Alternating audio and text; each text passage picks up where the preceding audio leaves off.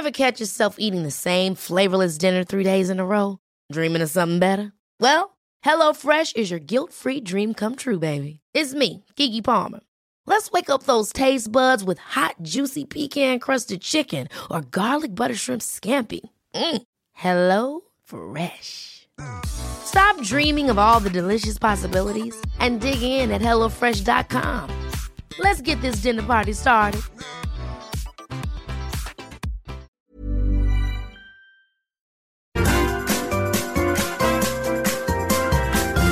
You are listening to the Mother of All Talk Shows podcast with George Galloway. Seriously, I want to know. The BBC is funded by the British public.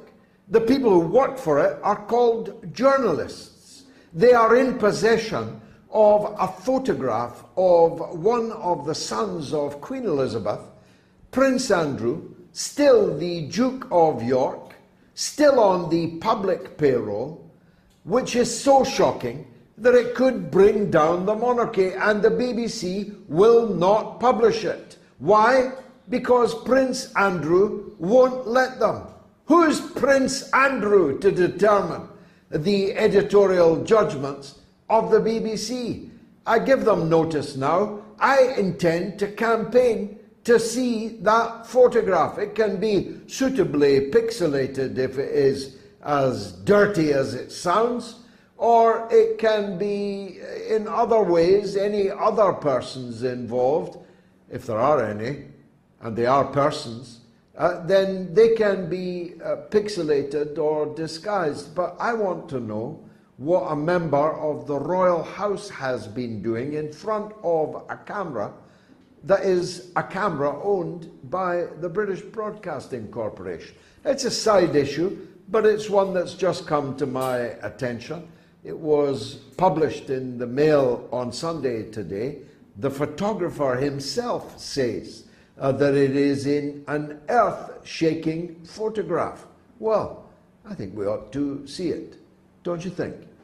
Certainly, 19 years ago today, an earth shaking event was uncovered to the British public.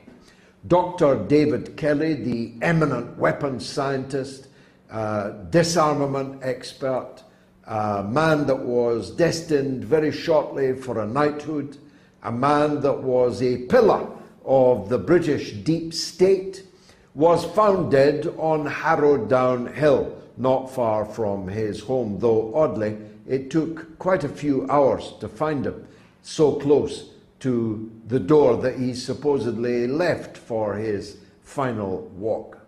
I'm picking my words carefully because those of you who've already seen my film, directed by the terrific Irish director Sean Murray, a man you'll be hearing a lot about over the course of his career.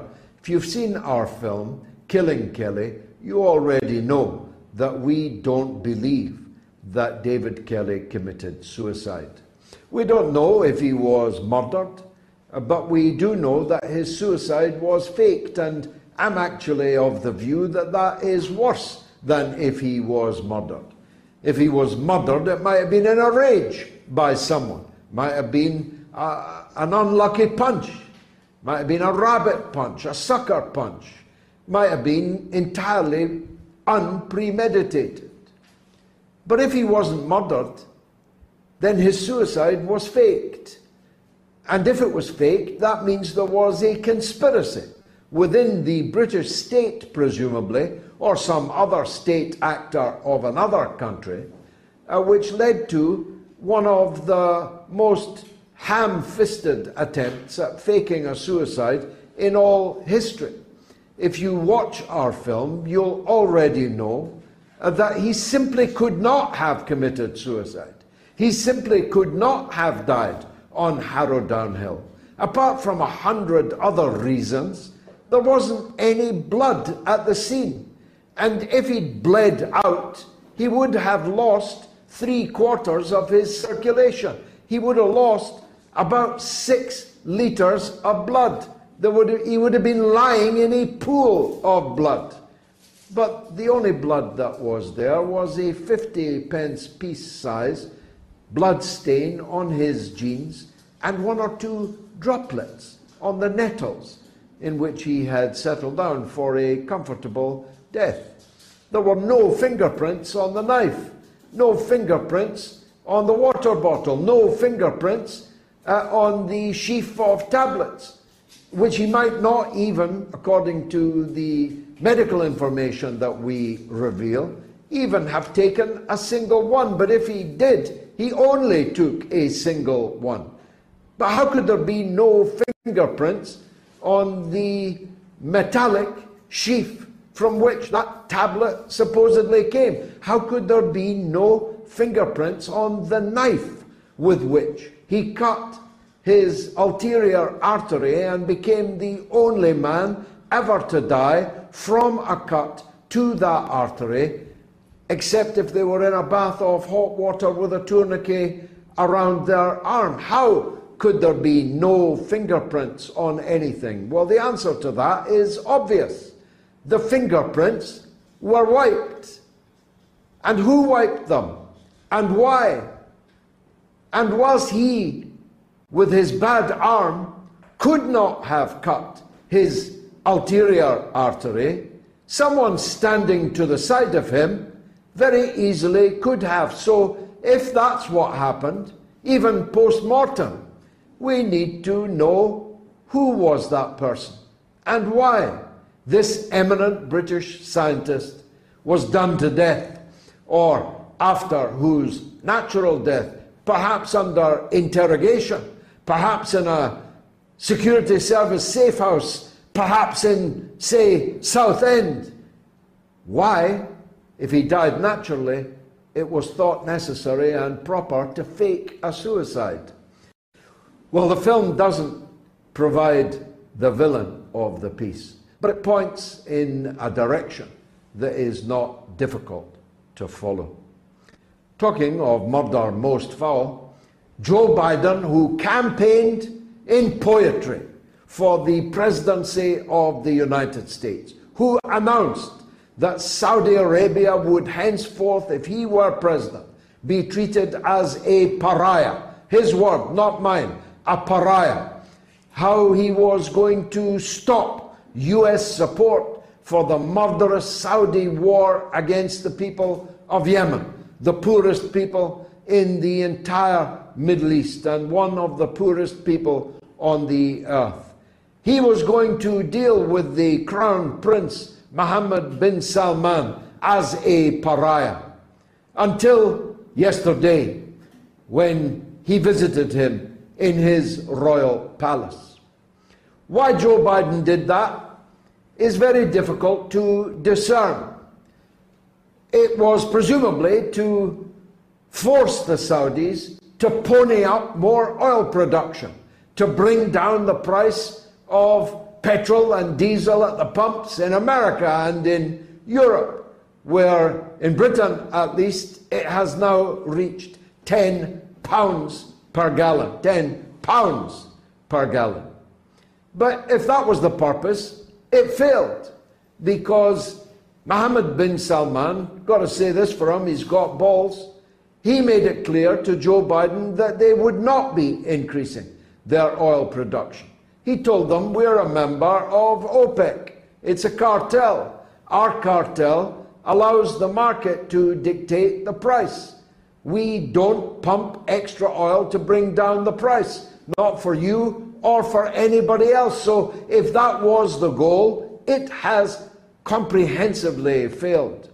If it was to reset relations with the Saudi desert kingdom, which were upset by the murder of Jamal Khashoggi, an American resident with a green card, living and working in Washington as a columnist for the biggest and most important of all American newspapers, who was cruelly murdered on the orders of the aforementioned Crown Prince Mohammed bin Salman. If it was an attempt to get over that issue, well, that has comprehensively failed also because not 24 hours after the famous meeting between Joe Biden and MBS, both of them are calling each other liars. Because Biden, under domestic pressure, claimed that he had raised the issue of Khashoggi with MBS and demanded explanations, demanded recompense. But MBS has denied that any such thing was ever raised. Although MBS says that he said to Joe Biden, well, you know, America's made quite a few mistakes in the human rights field itself, citing the example of Abu Ghraib, the American concentration camp in Iraq near Baghdad, in which thousands of Iraqis were tortured and sexually humiliated, videotaped by their torturers for their edification in the barracks afterwards, reduced to being leashed, being piled naked on top of each other, forced to perform indecent acts upon each other, having leashes put around their necks. That's what you did, President Biden. You were a shill for the Iraq war. George Bush might have been the president, but you were his chief shill in the Senate of the United States. So don't you come here talking about the human rights of one man.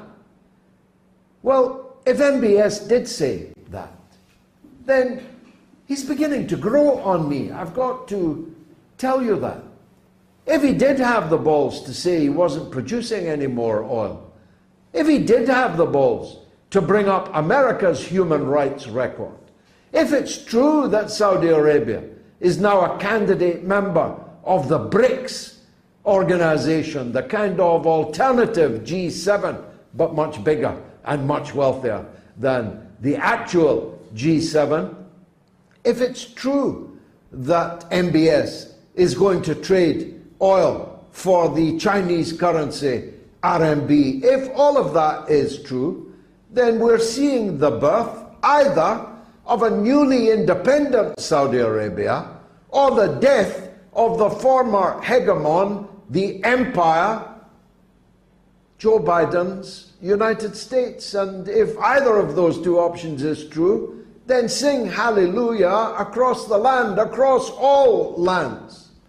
Because the fact that even a satrapy like Saudi Arabia can now deny the demands being made in person by the President of the United States, can now throw back in the face of the United States their criticism of human rights uh, blemishes and atrocities on their record.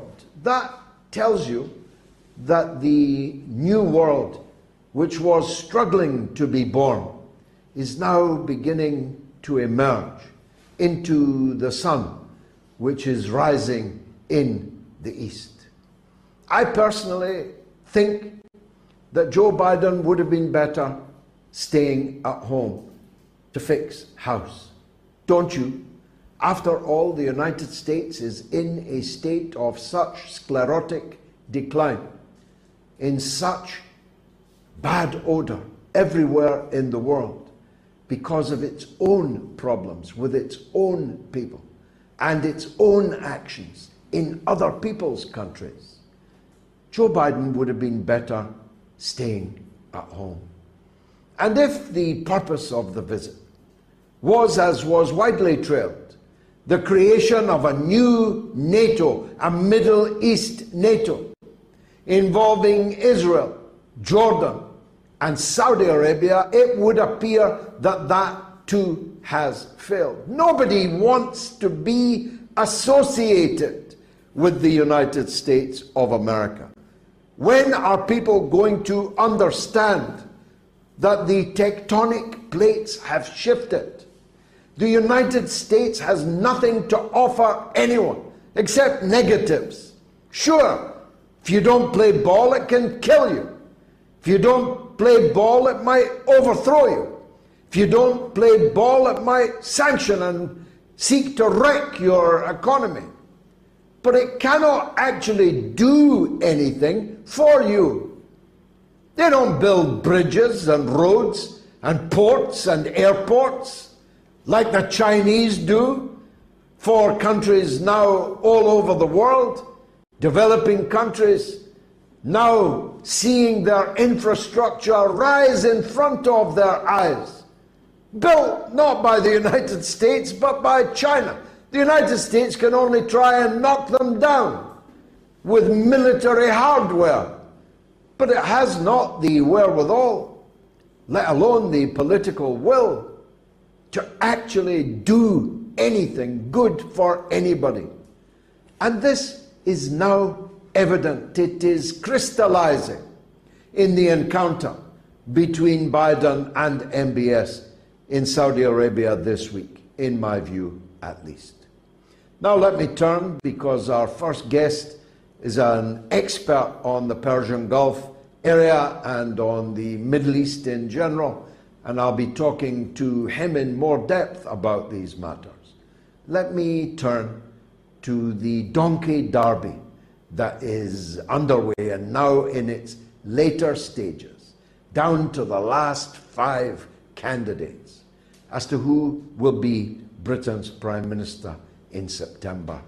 You may think it's a poor kind of democracy when less than 200,000 people, most of them over the age of 70, most of them men, overwhelmingly white, elderly men will pick the next Prime Minister of Britain with no scintilla of hope that the people will get to have their say in a general election. But park that uncomfortable issue of basic democracy aside. We now have five candidates left. I'm in no doubt of which is the worst. Liz Truss is a clear and present danger to the world and must be defeated. She is the one that goes around dressed in a dead woman's clothes. As I joked on Wednesday on the Galloway show, it's kind of like Norman Bates's mother sitting on that rocking chair in the motel in Psycho. You look up you see Norman Bates's mother, but in fact, she's dead. You look at Liz Truss, you're looking at Margaret Thatcher. Except Margaret Thatcher is dead and Liz Truss, I knew Margaret Thatcher, you ain't no Margaret Thatcher. You're not fit to carry our handbag. You can dress up in our clothes all you like, but you'll never be Margaret Thatcher. And the good news is, it doesn't look like she's ever going to be the Prime Minister either. She has crashed and burned. She's trussed up like a turkey. She's at the bottom of the poll of the five candidates left in every opinion poll taken. It's very clear who the establishment want to win, although I'm not sure why. Maybe because they've got a safe pair of hands in Plan B, Sir Keir Starmer to fall back on if necessary. But the establishment, the beltway, inside the bubble, they want Dishy Rishi Sunak. Five foot tall, but worth three billion pounds. A man of no substance, but plenty of money. A man who knows the value of nothing but the price of everything. He is the front runner amongst the members of parliament who have the first say. But there's absolutely no doubt in my mind that whomsoever is in the ballot that goes out to the members, when the final two have been arrived at, will defeat Rishi Sunak. For lots of reasons. Not all of them by any means honourable, but some of them semi honourable. It's quite clear and evident that Rishi Sunak and Dominic Cummings brought down Boris Johnson as a matter of premeditated conspiracy. A lot of Conservative members don't like that. They don't like such conspiracies, and some of them, a lot of them, quite like Boris Johnson.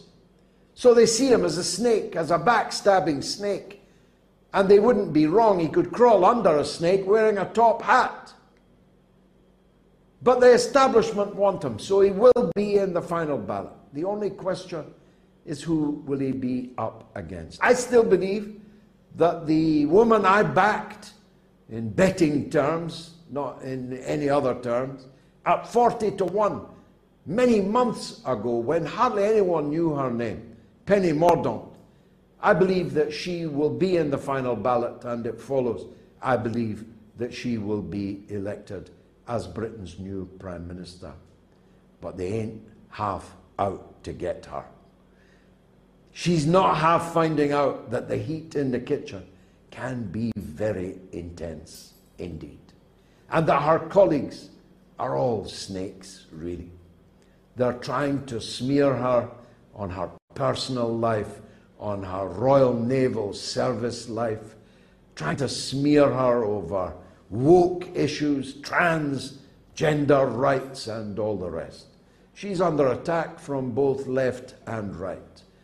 The question is in the televised debates tonight, will she be steady enough under fire to come through it? If she doesn't, then if you'll forgive this pun, the dark horse is Kemi Badenoch. Kemi Badenoch is a young Nigerian woman of just 42 years. None of you, virtually none of you, had ever heard of her before. But she has emerged in Truss's place as the darling of the Tory right, of the Brexit movement. And it could just be that the Prime Minister is chosen from a short list of two. One of them, an African Indian, and the other, a Nigerian African, in the Conservative Party in Britain.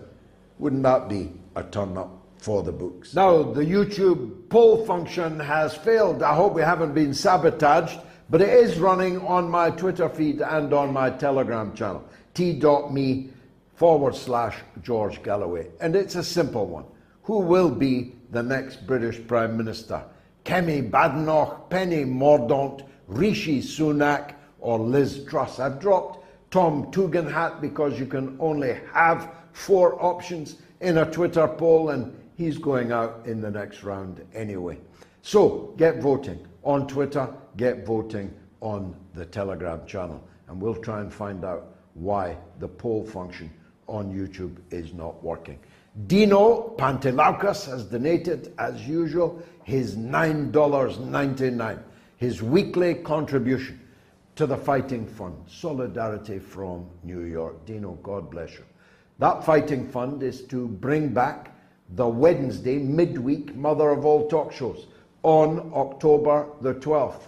If you want to help, donate on the super chat function. Why don't you? And we've already brought the uh, podcast back, and many, many people are grateful for that. Chris John Wright donated five pounds. Thanks, Chris. Kayed Al Jamal donated $99.99. Kayed, thank you very much. God bless you and yours. You do not know how much this world appreciates you, brother. I salute you. Thank you for such a handsome donation. Effrey Long donated two Australian dollars and 99 cents. Says, God bless you, your wife, and all your wee bairns. Thank you very much, Effrey. There's uh, some of them here in the room tonight, and they're having to be very silent indeed. Zook Zookski donated five pounds, says, Evening GG and chat. Thank you, Zook, as always, for your regular donations. That's what we want regular, small, regular donations. If, if everybody watching did that on the super chat, Ever catch yourself eating the same flavorless dinner three days in a row? Dreaming of something better? Well, HelloFresh is your guilt free dream come true, baby. It's me, Keke Palmer. Let's wake up those taste buds with hot, juicy pecan crusted chicken or garlic butter shrimp scampi. Mm. Hello Fresh. Stop dreaming of all the delicious possibilities and dig in at HelloFresh.com.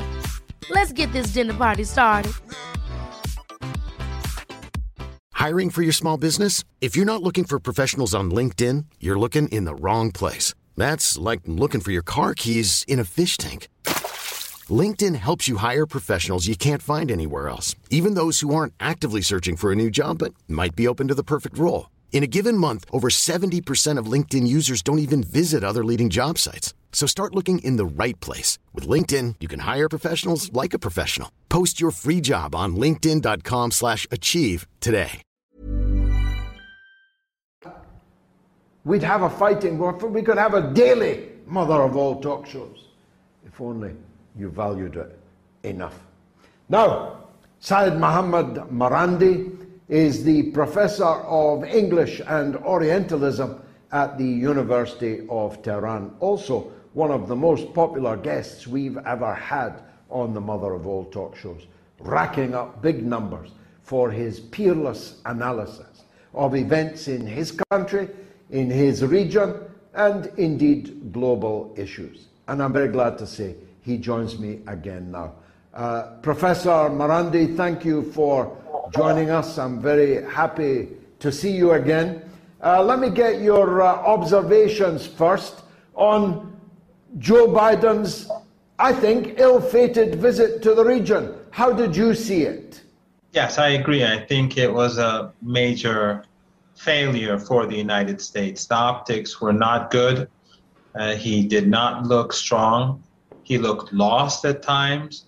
But I think the most important issue was the meetings with Mohammed bin Salman, how he was greeted, how he had promised not to have, or he had informed everyone that he would not have a independent meeting with him, a separate meeting with him, and he did. So it all looked pretty terrible for the United States. It showed not only Biden as weak, but it showed the United States as weak because when you compare how Mohammed bin Salman sat beside uh, the previous president, Trump, and how Trump was holding a cardboard paper where he was showing the different weapons that the Saudis were going to purchase from the United States, and Mohammed bin Salman was sitting there like a, uh, a very uh, decent young son of the U.S. president, uh, an obedient son of the U.S. president, when you compare the two, then you you do see how the status of the United States has declined in in less than four years. I said in my opening remarks that it either it could be both, of course, but it either shows the new sense of independence from the father the United States, of the Saudi leadership under MBS, or it shows the decline of the United States to the point almost of caricature. Which of these two, in your view, is it? Or is it really both? I think it's mostly the decline of the United States. The, the Saudis have been making a lot of money over the last four months due to the war, but Saudi Arabia does have a lot of problems because of the uh, its own war in Yemen. And even though there's a ceasefire, still there are enormous numbers of troops at the borders, and uh, their armed forces is still uh, not able to go back to normal. So the, the amount of money being spent by the Saudis on on the military is, is still extraordinarily high. So I would say that it is probably mostly the decline of the United States, but I also think it may be something else. I I think that maybe some relative of uh, Trump, someone like Kushner, and maybe others, are in contact with Mohammed bin Salman. And maybe they are encouraging him not to be too nice to Biden or his administration. And of course, uh, Mohammed bin Salman has no reason to like Biden anyway because of the comments that he had previously said uh, or made about Mohammed bin Salman and Saudi Arabia. But I think maybe he is back. He's uh, betting on the defeat of the Democrats in November during the midterm elections and uh, the defeat of uh, the incumbent or the Democratic candidate in the presidential elections in 2024. Let's break down some of the issues then uh, that the tour uh, brought up. I've said already that if the purpose was to get the Saudis to pump more oil, that's already failed because he's told them that they won't and that they will stick to the policy of, uh, of uh, OPEC. Uh, were you surprised at that? Did you think the Saudis would try to give Biden something on the oil front? Well, for two reasons, no, I wasn't surprised. One is because Saudi Arabia has had many financial problems uh, due to its war in Yemen, this genocidal war. And therefore, to sacrifice for Biden, someone who they don't like, to decrease the price of oil in order to benefit, in order for Biden to benefit from it, doesn't make much sense. He doesn't like Biden, and he needs the money anyway for, for the hundreds of billions of dollars that he's lost in Yemen.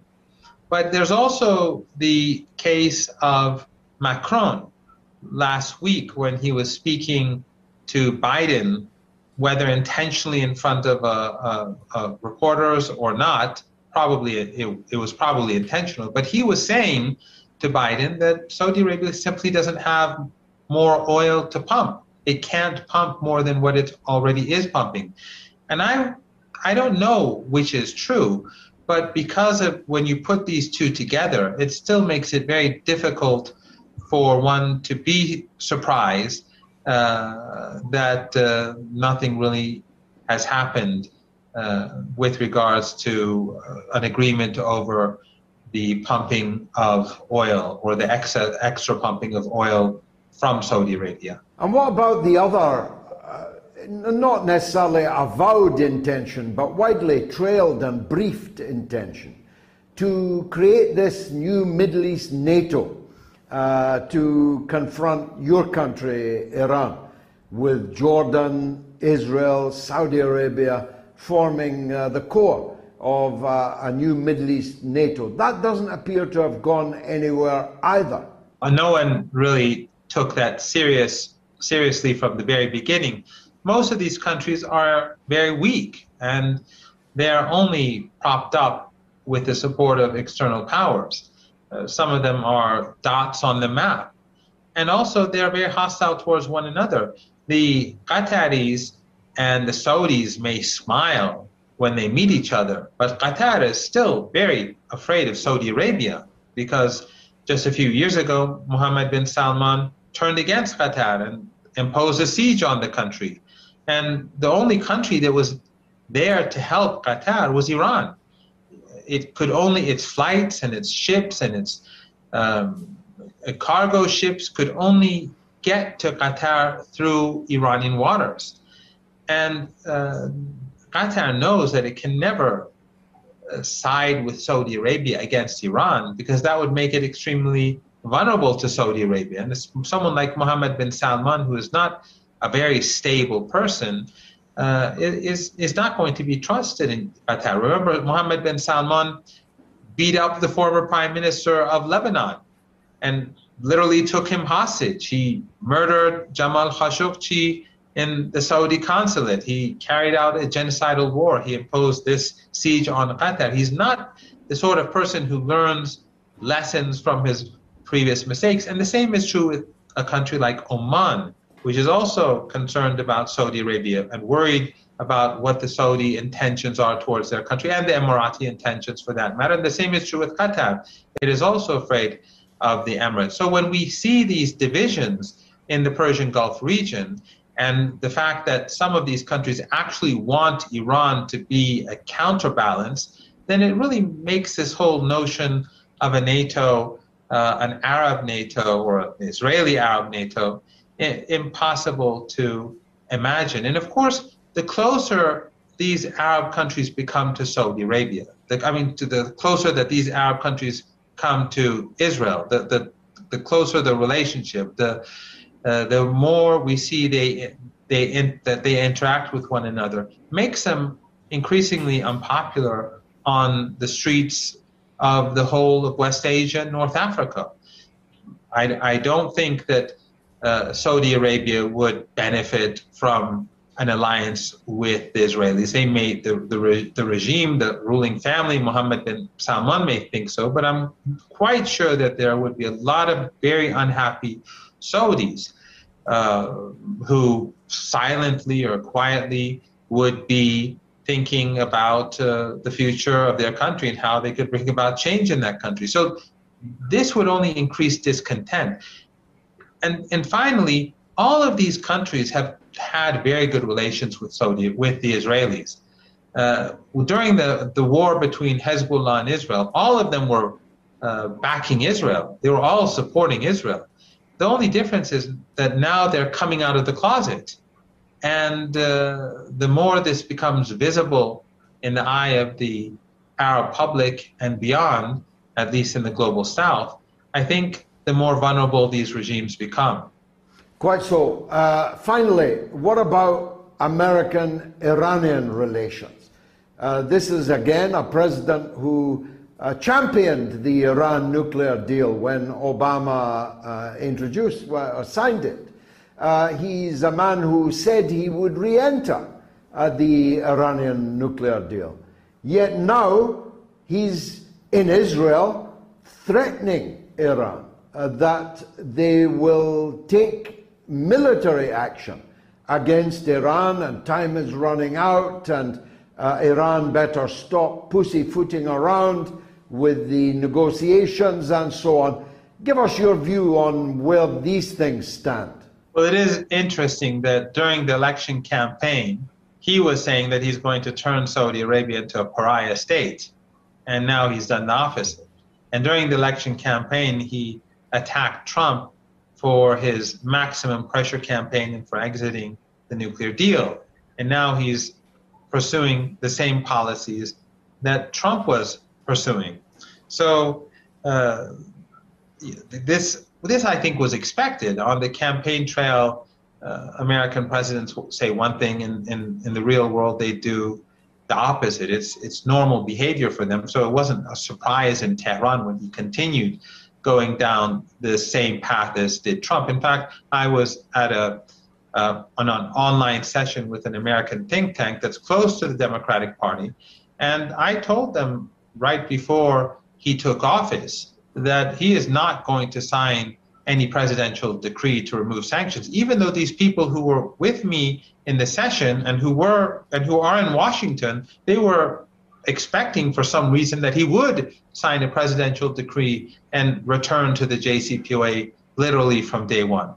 But I think that the problem with the United States is that uh, it's not, it, its hostility towards Iran is a very irrational one. It is a very emotional uh, hostility. It's not based on reason or logic. One would imagine that, especially under current circumstances in Europe and with the crisis and war in Ukraine, that the United States would want to de escalate tensions with Iran in order to improve the uh, energy market or the situation in the energy market and to bring down prices. But that's something that the United States can't do. It can do it to a degree with Venezuela, it can do it to a degree with other countries. But when it comes to Iran, it seems like that's just a step too far their, their, the hatred is partially based upon their, uh, their cultural affinity with the Israeli regime and with Zionism, the anger of the, due to the fact that Iran broke away from the United States after the revolution and, and developed a model of gov- governance that was that was independent, intellectually speaking, from uh, Western intellectual thought. Um, and this is something that Americans simply could never all of these putting all of these together. Was something that the Americans just could not accept. But I think that when we look at the reality on the ground and the crisis in Ukraine, the Americans have just too much on their hands. The Europe is moving towards a very dangerous situation, and the United States is not doing well at all either. It is really in no position to increase tensions with Iran, that would send prices, oil prices, energy prices through the roof, and it would destroy the global markets. And U.S. allies in the Persian Gulf region are exceptionally vulnerable because of all their oil assets and all of their key installations are either in the Persian Gulf itself or on the shores of the Persian Gulf. And therefore, they're extremely vulnerable to any Iranian counterstrike. And so I think that when the United States, under previous presidents who were not in such a difficult situation, when they never really attempted to attack Iran, I think really it's impossible for Biden under these circumstances to do so. Professor Marandi, thanks for joining us on the mother of all talk shows. Much obliged to yourself for your wisdom. Let's go to Idaho for our first call of the evening, where our good friend Eve is on the line. Eve, welcome. George, um, yes, it's about Ukraine. Um, there is a rumor that Russia, after they get the Donbass, will make an offer to basically freeze the front line, keep what they got, and um, stop the war and, you know, the usual NATO and all that. The rumor is that the West is going to refuse. And when you look at what the West got during that war, um, they lo- uh, Ukraine lost 100,000 people. Germany is de-industrialized because everybody knows that the, the basic equation of Germany is uh, poor German plus carbon gives rich German with uh, carbon dioxide, and if they don't like the carbon or they don't want to emit carbon dioxide, uh, well, they, it will be a poor Germany. Um, United States uh, is losing its financial system. Sri Lanka is uh, is uh, in very bad shape. There, there is this uh, this price of food and so on. So what is there for the West? And finally, I realized something absolutely awful is that the IMF is going or may give in October Ukraine 700 billion dollars which will which will land in the pocket of the oligarchs and and the people who help them. This is a heist. Uh, Ukraine is at this stage it's a heist because everybody knows that we we will not weaken Russia that much. You know, right now uh, Russia is going to end up uh, in better shape, in fact, that, than it was. So this is the, the, the point I wanted to make, is that I view from this day the war in Ukraine as a heist of proportion that I've never seen in the history. That, that's that's my point. Well, uh, I, I can't uh, I can't dispute the hype point, and uh, if the IMF are ready to give 700 billion dollars to Ukraine, then more fool them. Uh, they'll certainly never get it back, and most of the Ukrainian people will never see a cent of it. Uh, this is the most corrupt country in Europe, being pumped full of endless amounts of European and North American taxpayers' money.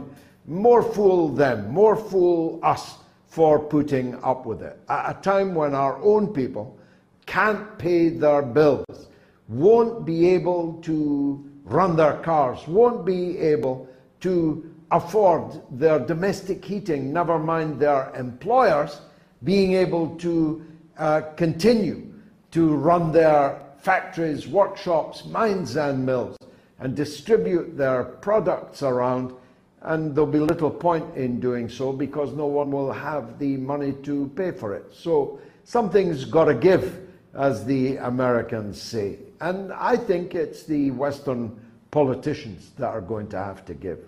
Draghi, the Italian Prime Minister, has been, as I predicted, dragged off the stage. Uh, the Prime Minister of uh, EU candidate member Albania is uh, imminently to be toppled. Uh, the Bulgarian government has already been brought down. Uh, Macron has lost his majority. Boris Johnson lost his seat, and Joe Biden lost his marbles. And uh, I could go on. Uh, so they're going to have to give. Russia is winning the war very comprehensively indeed. I believe that its war aims will have increased uh, considerably given the uh, whole set of circumstances which we now have.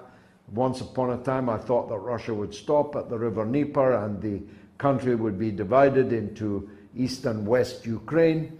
Uh, and uh, like uh, North and South Korea, except in this case it would be the western part of Ukraine that was effectively the North Korea. It would be economically uh, a basket case all the industry is in the east, most of the agriculture is in the east, and Russia now holds virtually the whole seaboard, uh, which would make Western Ukraine a landlocked country. But I, I now doubt if they will uh, stop there. I think they'll continue the war until they have uh, liberated Transnistria from any danger of Moldovan revanchism. I think they will want to see a change in the government in Kiev, and that might very well be coming. I think the military brass in the Ukrainian armed forces uh, will not for much longer put up with being sent like cannon fodder into the guns. This is not the charge of the Light Brigade. Uh, this is much, much worse than the charge of the Light Brigade. So a coup in Kiev uh, should not be ruled out but I don't see an end to the war anytime soon. Although I hear the same rumours that you do, and I know as much or as little about the intentions of the Kremlin as you do. Thanks for the call. Kyle is in Topanga. Where's Topanga, Kyle? Topanga is in Los Angeles County, but I don't like to call myself from Los Angeles. Topanga is a separate community, and it's uh, very different from Los Angeles. It's how trees wonderful. How nice wonderful. people here. well, Excellent. I, must say Excellent. that uh, Go ahead. Uh, I was uh, astounded to hear such sanity uh, anywhere from anyone. And of course, you're often a proponent, in fact, always a proponent uh, of such sanity as well. But to hear to hear it said so clearly and so definitively uh, that the United States has made a tremendous error in allowing our president, our crippled, brain damaged president, to wander about the Middle East, fist bumping murderers and uh, uh, evil criminals. The mind boggles to see this. And I, and I frankly say now, it is time for the United States to awaken from its stupor and impeach Joe Biden. I am no Republican. I do not vote for Republicans, but in the inevitable avalanche uh, that is going to happen in, in our elections here in the midterms uh, against the Democrats who have, in less than two years, ruined our economy, made it so that it's almost impossible for the average American to survive on a uh, on a normal level. I know so many people who are hurting badly now because the price of gas has, at the very least, doubled, uh, and there are so many other issues. Uh, Los Angeles is all about cars, and very few people here still have electric cars. We're all still operating on gasoline. Without gasoline, we can't get to work, and so there are people cutting back, economizing everywhere, frantically trying to figure out how to borrow some money again to pay their bills. So now we're in a state, I believe, of, of, of advanced collapse. The fist bump, I think, is likely to go down in history as the beginning of the end. To see a man who had uh, railed against Salman, the crown prince, uh, and, and said he was a murderer, and rightly so, and then take it all back just for the expediency of oil, which the United States does not even need. We are an exporter of oil. this is this exactly. is the thing that very few American exactly. people understand. Well, I'll tell you what, Carl, uh, that was a hell of a call. If Professor Marandi's was a hell of an interview, and it was, yours was a hell of a call. And the words that you have chosen, I think, uh, will ring out across the world and will always be remembered. The fist bump is the beginning of the end, and I agree with that. I should say that I would not have criticized Biden for shaking hands with MBS. You have to do that in normal political and diplomatic discourse. But a fist bump is much more intimate than a handshake. It is like watching your mother kissing another man on the lips. It is something deep and profound. And he did it, and it will never be forgotten. Let's hear from uh, the uh, wonderful Caroline in Coatbridge, the holy ground. Go ahead, Caroline. Yes, good evening, George. It's about the 12th of July Good celebrations. evening. Now, my ID is Irish, with my mother being Irish, right? And what it was, what it is, is my partner was over there. He's a Rangers supporter, but it was his nephew's birthday, and it happened to be on the 12th of July. Now, he hasn't seen anything like that before, right? And he watched the TV, and this lady at 72 has been going to these parades for 50 years, and she said that she's got three friends, one from where my mother was born, County Mayo, one from Donegal, and a friend from Sligo, and they come and they celebrate it as well. Now, I would like to, the interviewer to have asked, can I speak to your three friends? The idea of me sitting and watching my flag, the tricolour being burned. That's my first flag. The second flag, my saltire, doesn't bear thinking about. Now, one of them had an effigy of yourself on it, one had the Pope on it, right, and they had numerous tricolours. Now, I, I know for a fact, right, if I built a bonfire and I was building a burning English flags or the Union Jack, some people call it an onion jack, where I stay, some people, most people call it the butcher's aprons in Coatbridge. So I find it very difficult that in the 12th of July in Ireland, right, they're building big bonfires, they've got an effigy of you, they've got the Pope, they've got anybody that's against the uh, United Ireland, anybody, doesn't matter who they are. Right now, if I was Well, look, I'll tell you what, Caroline. I, I am content to be burned in effigy alongside His Holiness the Pope. Me and Francis, we are like that. And if these idiots are burning effigies of us, then God sees what they are doing. God knows everything. It is indeed not just a shame, it's an embarrassment. It's an embarrassment to the fine Protestant people uh, of Northern Ireland. It's an embarrassment to uh, their own community as well as to the island of Ireland and to the United Kingdom of Great Britain and Northern Ireland. It's an embarrassment. It's cringe worthy.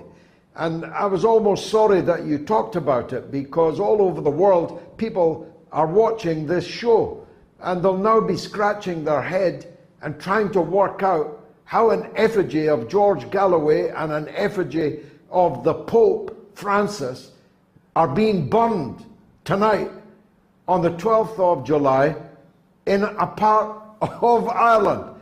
It is cringe worthy. It truly, truly is. Caroline, thanks for the call. Last call is Mike in South Carolina. Go ahead, Mike. Hey George, it's great to talk to you again. I uh, I actually sent you a uh, uh, an email regarding uh, the BRICS countries and what their response should be, but I wanted to talk to you about uh, Biden's trip and and why I think Eve might be wrong about the situation in Ukraine. Uh, I think Biden, if he if he had any balls and believed what he said at all, he would remove all troops troops and cut all military support from Saudi Arabia. That's not going to happen. The other thing about that situation is as somebody else mentioned, Saudi Arabia may not be able to pump any more oil. They may be at peak production. Uh, but regard, regarding the uh, situation in uh, Ukraine, I, I, I can't see the Russians just drawing a line and stopping as long as all of the Western company, uh, countries keep pumping uh, billions and billions and billions of dollars of, of offensive weaponry into uh, Ukraine. I- mean, you're just asking for all that stuff to come to the front line and be put against you. So I don't see they have any Exactly. option of, of trying to stop it. No, I, I'm with you on that, Mike. I think they're going to go all the way. Uh, Galloway Raider donated £17.99, says, Stick this in your battle boss, George. Thanks very much for that. And Ashur Banipal donated $9.99 and says, George is a Colossus. MOATS is the best show on earth. God bless you. Thanks. Jason Stewart donated £8.99. Says, Dear George, you're looking exceptionally dapper today. Thank you for the mother of all talk shows. My wife turns me up well. And uh, I'm running out of time. Uh, this is, of course, truncated uh, as a result of holidays. I'm actually on holiday.